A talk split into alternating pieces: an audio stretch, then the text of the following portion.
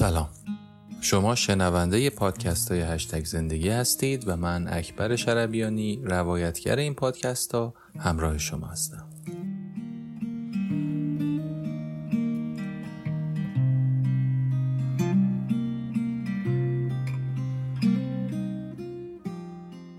شدم آنکه هستم. اثر اروین یالوم. ترجمه مهرنوش شهریاری. اپیزود 24 فصل 39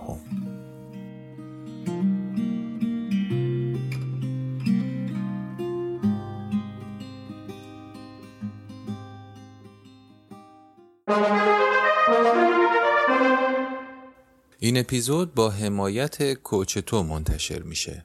کوچتو مربی همراه تو. چند سالیه که واژه coaching رو زیاد میشنویم اما می‌دونید معنیش چیه مربی زندگی یا life coach کسیه که به شما کمک می‌کنه تا در موضوعات مختلفی تو زندگی خودتون مثل مسائل شغلی، روابط، زندگی روزمره و غیره خودتون رو رشد بدید و در نتیجه اون رضایتمندی بیشتری از زندگی خودتون به دست بیارید. در حقیقت هدف مربی زندگی اینه که ما را از وضعیتی که هستیم به وضعیتی که می‌خوایم باشیم هدایت کنه. کوچ تو با استفاده از مربیای کارآزموده و دارای مدرک معتبر مربیگری از فدراسیون بین المللی مربیگری یا ICF همراه شماست تا بتونید اهداف و خواسته های خودتون رو مشخص کنید برای اونها نقشه راه ترسیم کنید و در راستای اونها قدم بردارید. برای شروع فقط کافی از طریق وبسایت کوچتو ثبت نام کنید و یک جلسه معارفه رایگان رو باهاشون بگذرونید. آدرس وبسایت و همینطور صفحه اینستاگرام کوچتو رو می‌تونید در قسمت توضیحات پادکست پیدا کنید.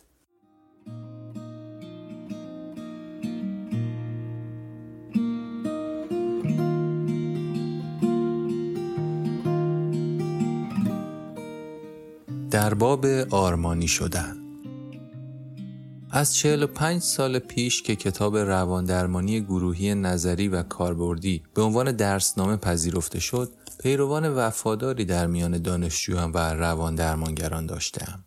آنها مخاطبان اصلی من هستند و هرگز انتظار نداشتم خوانندگان بیشتری داشته باشم. به همین دلیل وقتی جلاد عشق مجموعه داستانهای روان درمانی هم در آمریکا پرفروش شد و در بسیاری از کشورها ترجمه شد هم قافلگیر شدم و هم هیجان زده همیشه وقتی دوستانم برایم می نویسند که کتاب را در فرودگاه های آتن، برلین و بوینس آیرس دیدند بسیار خوشحال می شوم. بعدها وقتی رمانم به دست خوانندگان خارجی رسید از دیدن نسخه های خارجی و غریبه ترجمه های زبان های سربی، بلغاری، روسی، لهستانی، کاتالونیایی، کره و چینی که با پست می‌رسد لذت بردم. مدتها گذشت تا بپذیرم بیشتر خوانندگانم از کشورهای دیگر هستند و کتابهایم را به زبان دیگری می‌خوانند ولی هرگز کاملا نفهمیدم چرا مریلین سالها از اینکه می‌دید تنها کشور مهمی که آثار مرا نادیده گرفته فرانسه است دل زده بود او از همان دوازده سالگی که خواندن زبان فرانسه را شروع کرد به ویژه پس از یک سالی که در دوره دانشجویی با برنامه کالج سویت بریار در آنجا گذراند یک فرانسه دوست به شمار می آمد. من بارها با چند معلم متفاوت تلاش کردم زبان فرانسم را بهتر کنم ولی چنان بی استعداد بودم که حتی همسرم هم به این نتیجه رسید که من آدم این کار نیستم. ولی در سال 2001 بنگاه نشر تازه تأسیس فرانسوی به نام گالاد پیشنهاد خرید حق نشر ترجمه فرانسه هفت کتابی که تا آن زمان نوشته بودم را مطرح کرد. گالاد سالی یک کتاب از من منتشر کرد و خیلی زود خوانندگان بسیاری به زبان فرانسه پیدا کردم. گالاد در سال 2004 یک برنامه عمومی در تئاتر مارینی در پاریس که حالا تئاتری در سن کلود است برگزار کرد. قرار بود ناشر پسیکولوژی که یک مجله معروف فرانسوی است با من مصاحبه کند. البته از طریق یک مترجم. تئاتر ساختمانی بزرگ و قدیمی است با یک سالن بزرگ، دو بالکن و یک صحنه با شکوه که بازیگر بزرگ فرانسوی ژان لوی بارو زمانی آن را به وجودش مزین کرده است. وقتی برای برنامه به آنجا رسیدم از اینکه همه بلیط ها فروخته شده بود مبهوت ماندم و با تعجب متوجه شدم صف طویلی از مردم هنوز بیرون در منتظر هستند به محض ورود به تئاتر تخت پادشاهی قرمز مخملی را دیدم که در وسط صحنه گذاشته بودند و قرار بود من برام بنشینم و برای جماعت سخنرانی کنم. این دیگر زیادی بود. به اصرار خواستم آن تخت را با چیزی معمولی تر عوض کنند. وقتی جمعیت وارد شد جمع بزرگی از دوستان فرانسه زبان مریلین را در میان آنان شناختم که سالها نمی توانستند با من صحبت کنند و نه کتابهایم را خوانده بودند. مصاحبهگر درست همان سوالهایی را پرسید که باید و من بسیاری از بهترین داستانهایم را تعریف کردم. مترجم اعجاب آوری داشتم و آن شب به بهترین شکل ممکن گذشت. تقریبا صدای لذت مریلین را می شنیدم چون دیگر دوستانش متوجه شده بودند من آنقدرها هم احمق نیستم.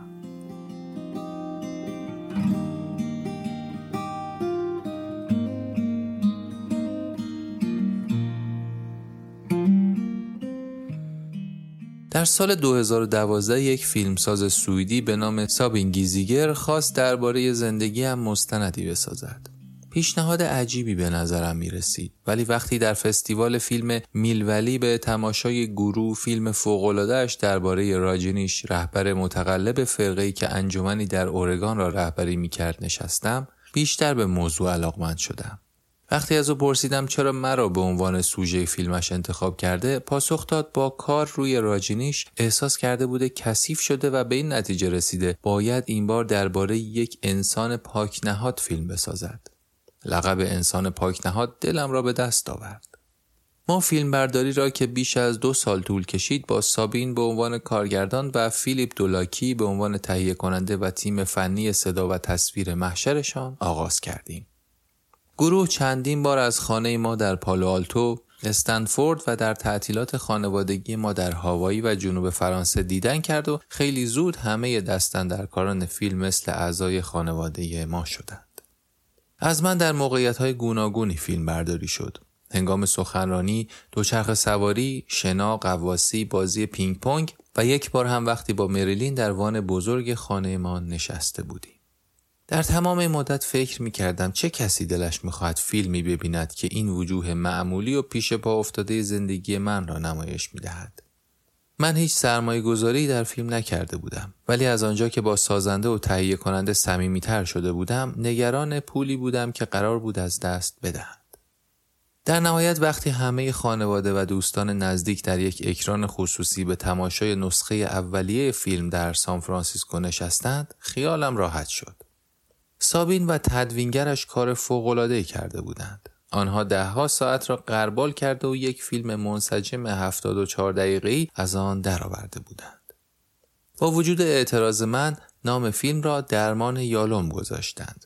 هنوز هم نمی‌فهمم چرا باید کسی خارج از دایره خانواده و دوستان من کمترین علاقه ای به دیدن این فیلم داشته باشد.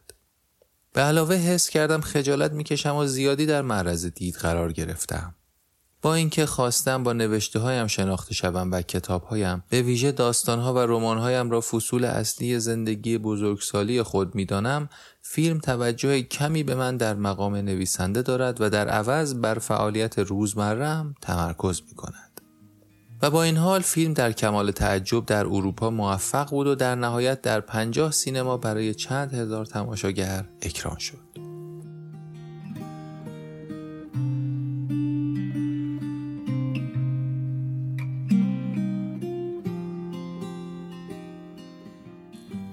در پاییز 2014 فیلمساز از من و مریلین خواست تا در شب اول نمایش جهانی فیلم در زوریخ حاضر شویم.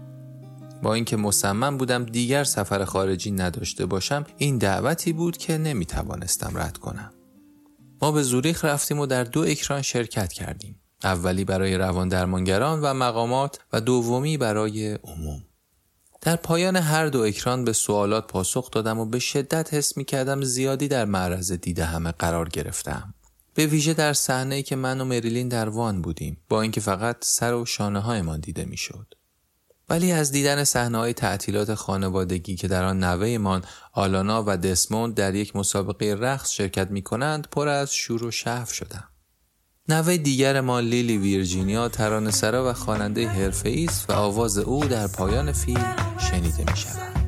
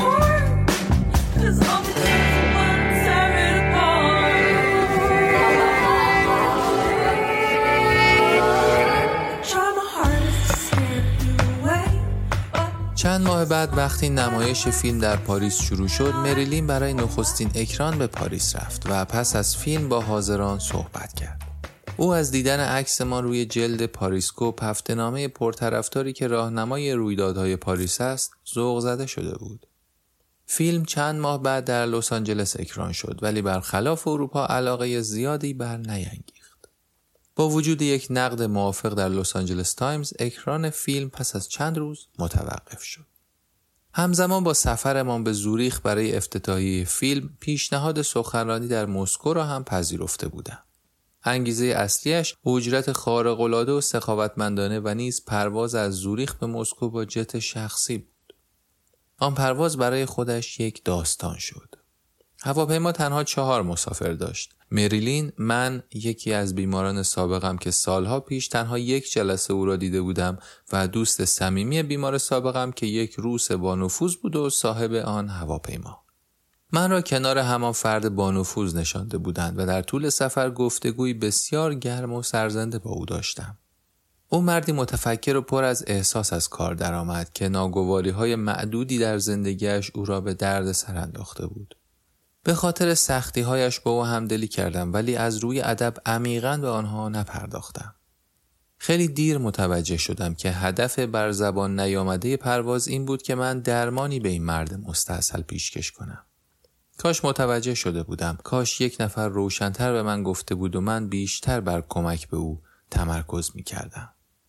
میزبان سخنرانی هم انستیتو روانکاوی مسکو بود که خودش یک دانشگاه بزرگ به شمار می آمد و محل سخنرانی جایی بود که اغلب برای اجرای کنسرت راک استفاده می شد.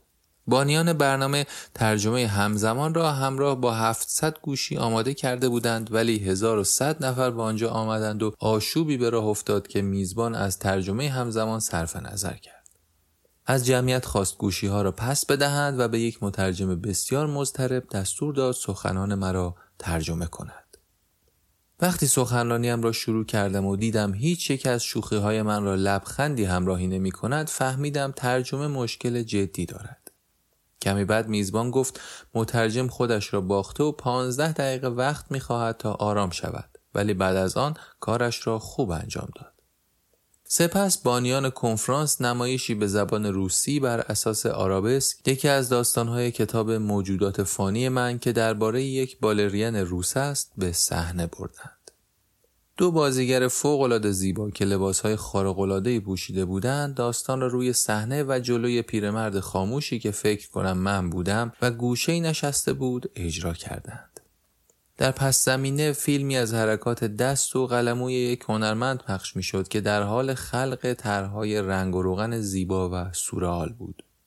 در پایان برنامه من و مریلین هر دو ماراتون امضای کتاب داشتیم.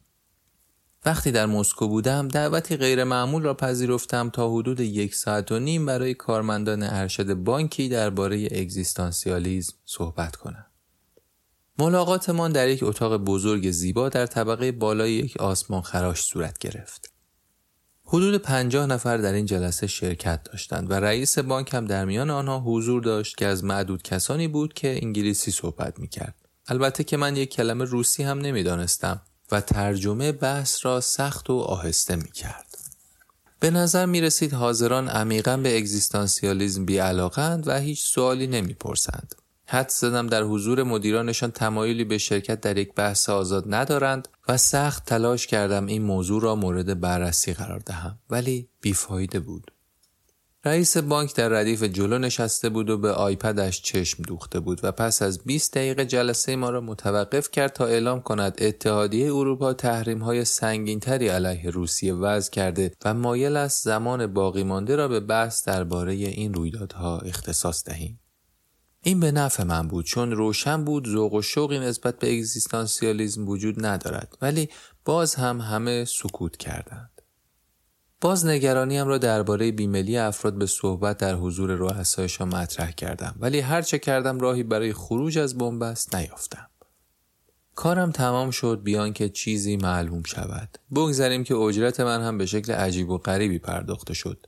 به من گفته بودند پول را روز بعد و در مراسم شامی که دانشگاه به افتخارم ترتیب داده دریافت می کنم. شب بعد پس از دسر یک نفر پنهانی پاکت سفید و بدون علامت پر از دلار آمریکا به دستم داد. حد زدم به خاطر من و با این فکر نادرست که مجبور نشوم مالیات این وجه را بپردازم پرداخت را به این شکل مرموز انجام دادند ولی این امکان هم وجود داشت که بانک به دلیلی خواسته است از دست اسکناس های اضافی خلاص شود هرچه پیرتر شدم کوشیدم از پروازهای طولانی پرهیز کنم و ویدیو کنفرانس را ترجیح می دهم. این کار مستلزم رفتن به دفتر ویدیو کنفرانس نزدیک خانم و سخنرانی و پاسخ به سوالات حاضران است که 90 دقیقه وقت می گیرد. از وقتی تصمیم گرفتم سفرهای طولانی را متوقف کنم بیش از ده ها ویدیو کنفرانس برگزار کردم ولی یکی از تازه ترین ها در می 2016 برای مینلند چین غیر معمول ترینشان بوده است.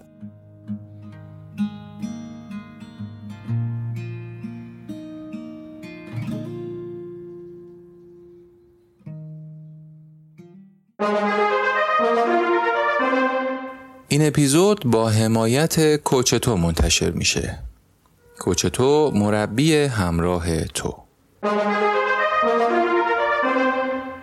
اگه فکر می‌کنید در طول مسیر زندگیتون برای پیدا کردن علایق، شناخت اهداف، گرفتن تصمیمات مهم زندگی مثل کار، روابط خانوادگی و عاطفی و غیره دچار سردرگمی هستین؟ اگه حس می‌کنید که برای رسیدن به خواسته ها و مشخص کردن ارزش هاتون نیاز به کمک برای برنامه ریزی، هدف گذاری و نقشه راه دارید می‌تونید به وبسایت و صفحه اینستاگرام کوچتو مراجعه کنید.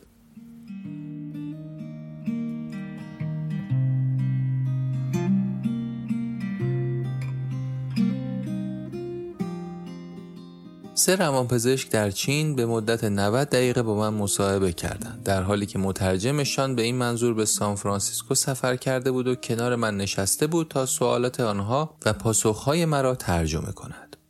روز بعد بانیان برنامه گفتند مصاحبه مخاطبان بسیاری داشته ولی وقتی عکسی از مصاحبه کنندگان و آمار دقیق مخاطبان را برایم ایمیل کردند مبهوت شدم. ویدیو کنفرانس 191234 تماشاچی داشت.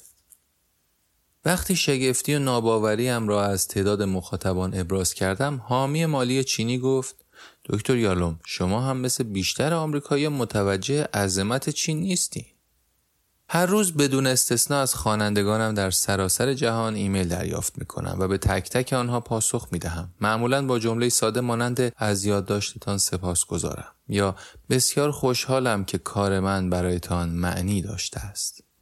مراقبم به نام فرد اشاره کنم تا نویسنده مطمئن شود نامش را خواندم و خودم پاسخ دادم. این کار زمان زیادی می‌برد ولی فکر می کنم کاری شبیه به مراقبه عشق و مهربانی است که دوستان بودایی هم انجام می دهند. تقریبا هر روز درخواستی برای مشاوره با اسکایپ یا سفر به کالیفرنیا برای دیدنم از سراسر جهان دریافت می کنم. یک بار مردی برایم نوشت اگر ممکن است با مادرش که یک روان درمانگر بازنشسته است در روز تولد 100 سالگیش اسکایپ کنم. در کنار ایمیل هوادارانم گاهی خوانندگان هدایایی برایم میفرستند و خانهمان پر است از اشیایی که از یونان، ترکیه، ایران و چین آمده است. ولی جذاب ترین هدیه را از ساکلاریس گوتوزیس مجسم ساز مشهور یونانی دریافت کردم که در جزیره کوچک کالیمنوس زندگی و کار می کند. ایمیلی از او دریافت کردم که نشانیم را می‌خواست و گفته بود از کتابهایم لذت برده و در حال ساختن نیمتنه گچی من از روی یکی از عکسهایم است که در اینترنت پیدا کرده است. او را در اینترنت جستجو کردم و متوجه شدم مجسم سازی چیره دست است و آثارش در شهرهای مختلف جهان به نمایش گذاشته شده است. اصرار کردم هزینه حمل را بپردازم ولی نپذیرفت. یک ماه بعد نیمتنه بزرگتر از اندازه طبیعی در جعبه چوبی بسیار بزرگی جلوی در خانه بود. اکنون نیمتنه در خانه ما نشسته و چنان شباهتی به من دارد که هر بار به آن نگاه می کنم وحشت می کنم. اغلب من یا فرزندانم آن را با عینک، کراوات و یا یکی از کلاهایم تزیین می کنیم. هرچه بیشتر می کوشم از نشانه های شهرت دوری کنم تردیدی ندارم که این نشانه ها حس خود بودن را در من تقویت کردند. و نیز باور دارم پرسابقگی وقار و شهرت بر تأثیرگذاری من به عنوان یک روان درمانگر افسوده است. طی 25 سال گذشته بیشتر بیمارانم به این دلیل به من مراجعه کردند که کتابهایم را خواندند و با اعتقادی قوی به قدرت درمانیم پا به مطبم گذاشتند. از آنجا که روان درمانگران مشهوری را در زندگیم دیدم می‌دانم چنین رویارویی هایی چقدر می‌تواند تأثیر گذار باشد. هنوز می توانم چین و چروک های چهره کارل راجرز را پیش چشمانم ببینم. پنجاه سال پیش درخواست کردم با او صحبت کنم و به جنوب کالیفرنیا پرواز کردم تا بعد از ظهری را با او بگذرانم. بعضی کارهایم را برایش فرستاده بودم و یادم هست به من گفت درسنامه گروه درمانی هم کار خوبی بوده ولی به کتاب هر روز یک قدم نزدیکتر توجه ویژه‌ای نشان داد. و چهره ویکتور فرانکل و رولو می چنان روشن پیش چشمم است که اگر استعداد هنری داشتم که ندارم می توانستم تصویرشان را با دقت تمام از روی حافظه ترسیم کنم. پس بیماران به دلیل شهرت هم رازهایی را نزد من افشا می کنند که هرگز به کسی حتی روان درمانگران قبلیشان نگفتند و اگر بی قضاوت و با همدلی آنها را بپذیرم مداخلات درمانی هم صرفا به دلیل پیشفرز آنها نسبت به من وزن بیشتری خواهد داشت. اخیرا در یک بعد از ظهر دو بیمار جدید را دیدم که با کارهایم آشنا بودند. اولی یک روان درمانگر بازنشسته بود که چند ساعت با ماشین از خانهش تا مطبم رانندگی کرده بود. او نگران گرایشش به احتکار و رفتار وسواسیش بود. وقتی خانه را ترک می کرد پس از طی مسافت کوتاهی دوباره به خانه برمیگشت تا مطمئن شود در را قفل و گاز را خاموش کرده است. به او گفتم فکر نمی کنم اینها با درمان کوتاه مدت با من از بین برود و ضمنا این مسائل زندگیش را مختل نکرده است. او را فردی دارای شخصیتی منسجم دیدم که ازدواج خوبی داشته و در کار وظیفه دشوار یافتن معنا پس از بازنشستگیش است. او از شنیدن اینکه من فکر می کنم نیازی به درمان ندارد خوشحال شد. روز بعد این جملات را برایم ایمیل کرد. فقط می‌خواستم بدانید جلسه مشاوره پنج شنبه گذشته تا چه حد برایم با ارزش بوده و چقدر از آن لذت بردم و چه معنایی برایم داشته است.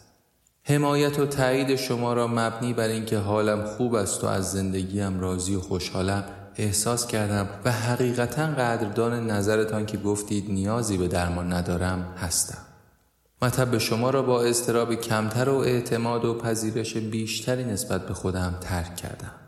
احساس کردم که این یک هدیه واقعی است. این ترمیمی فوقالعاده آن هم فقط در یک جلسه است.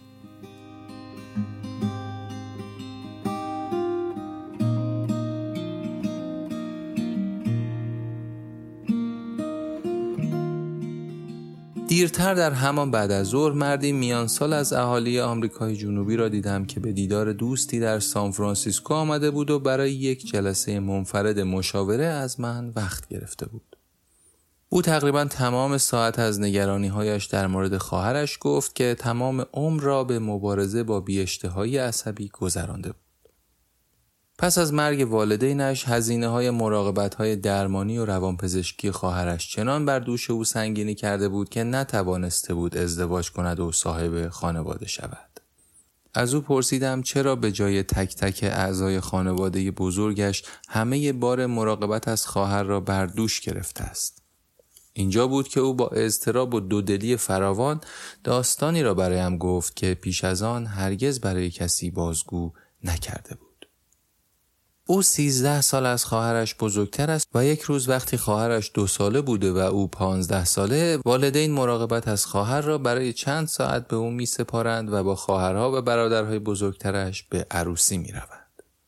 او در غیاب آنها گفتگوی تلفنی طولانی شهوانی با دوست دخترش داشته. دختری که والدین پسر علاقه به او نداشتند و او را از رابطه با دختر من کرده بودند. در حین این گفتگو خواهر چهار دست و پا از در اصلی که باز بوده عبور می کند و از چند پله می افتد و صورت و بدنش کبود می شود. وقتی والدین به خانه باز می گردند ناچار به همه چیز اعتراف می کند و با اینکه آسیب خواهر جزئی بوده و کبودی ها چند روز بعد کم رنگ می شود او در تمام این سالها ترسی پنهانی و این احساس گناه را در خود جای داده که بی عصبی خواهر ناشی از آن سقوط است. به علاوه در 25 سالی که از آسیب خواهر گذشته بود این نخستین باری بود که تجربهش را با کسی در میان میگذاشت. عمیقترین و رسمیترین لحنم را به کار گرفتم تا به او بگویم به تمام آنچه درباره خواهرش گفته بود به دقت گوش دادم و با در نظر گرفتن همه شواهد رسما اعلام می کنم او بیگناه است. به او اطمینان دادم که تمام هزینه های لازم برای جبران یک مورد قفلتش را پرداخته و نیز مطمئنش کردم که امکان ندارد سقوط خواهر از پله موجب بیاشتهای عصبیش شده باشد. همچنین به او پیشنهاد کردم وقتی به کشورش بازگشت این مطلب را در جلسات درمانیش مطرح کند. با احساس تسکین و آرامش گریست. پیشنهادم را برای پیگیری درمان رد کرد و به من اطمینان خاطر داد دقیقا آنچه را که می‌خواسته از این جلسه به دست آورده است. او مطبم را با گامهایی سبکتر ترک کرد.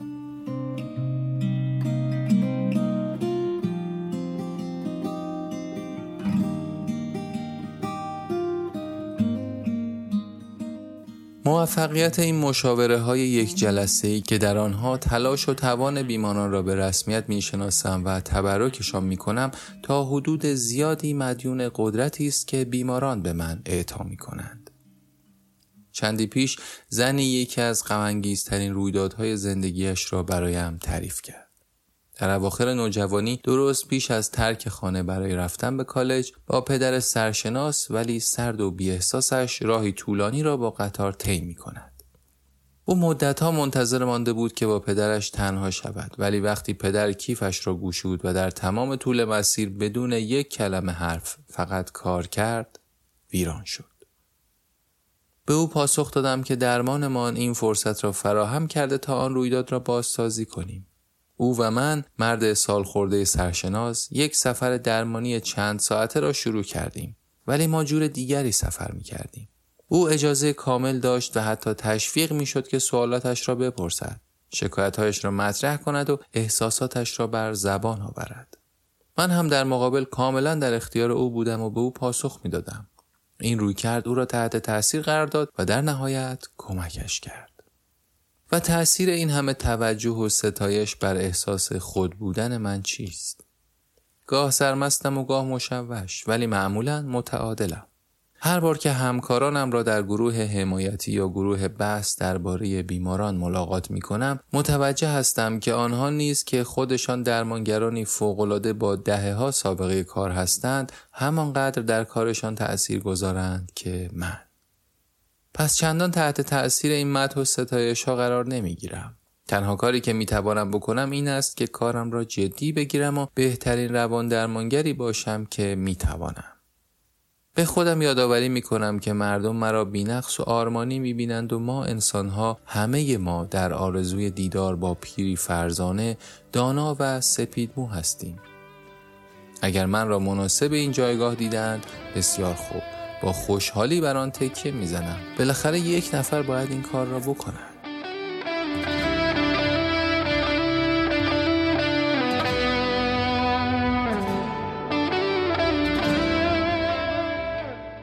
شما شنونده کتاب شدم که هستم بودید. همونطور که می‌دونید پادکست های هشتگ زندگی هر هفته از طریق تمام اپلیکیشن های گوش دادن به پادکست در اندروید و آی و همینطور کانال تلگرامی هشتگ زندگی در دسترس شماست. همیشه از نظراتتون استقبال می‌کنم و می‌تونید اونها رو از طریق Castbox، کانال و یا ایمیل هم به من ارسال کنید. آدرس ایمیل و همینطور لینک کانال تلگرام رو می‌تونید در قسمت توضیحات پادکست پیدا کنید.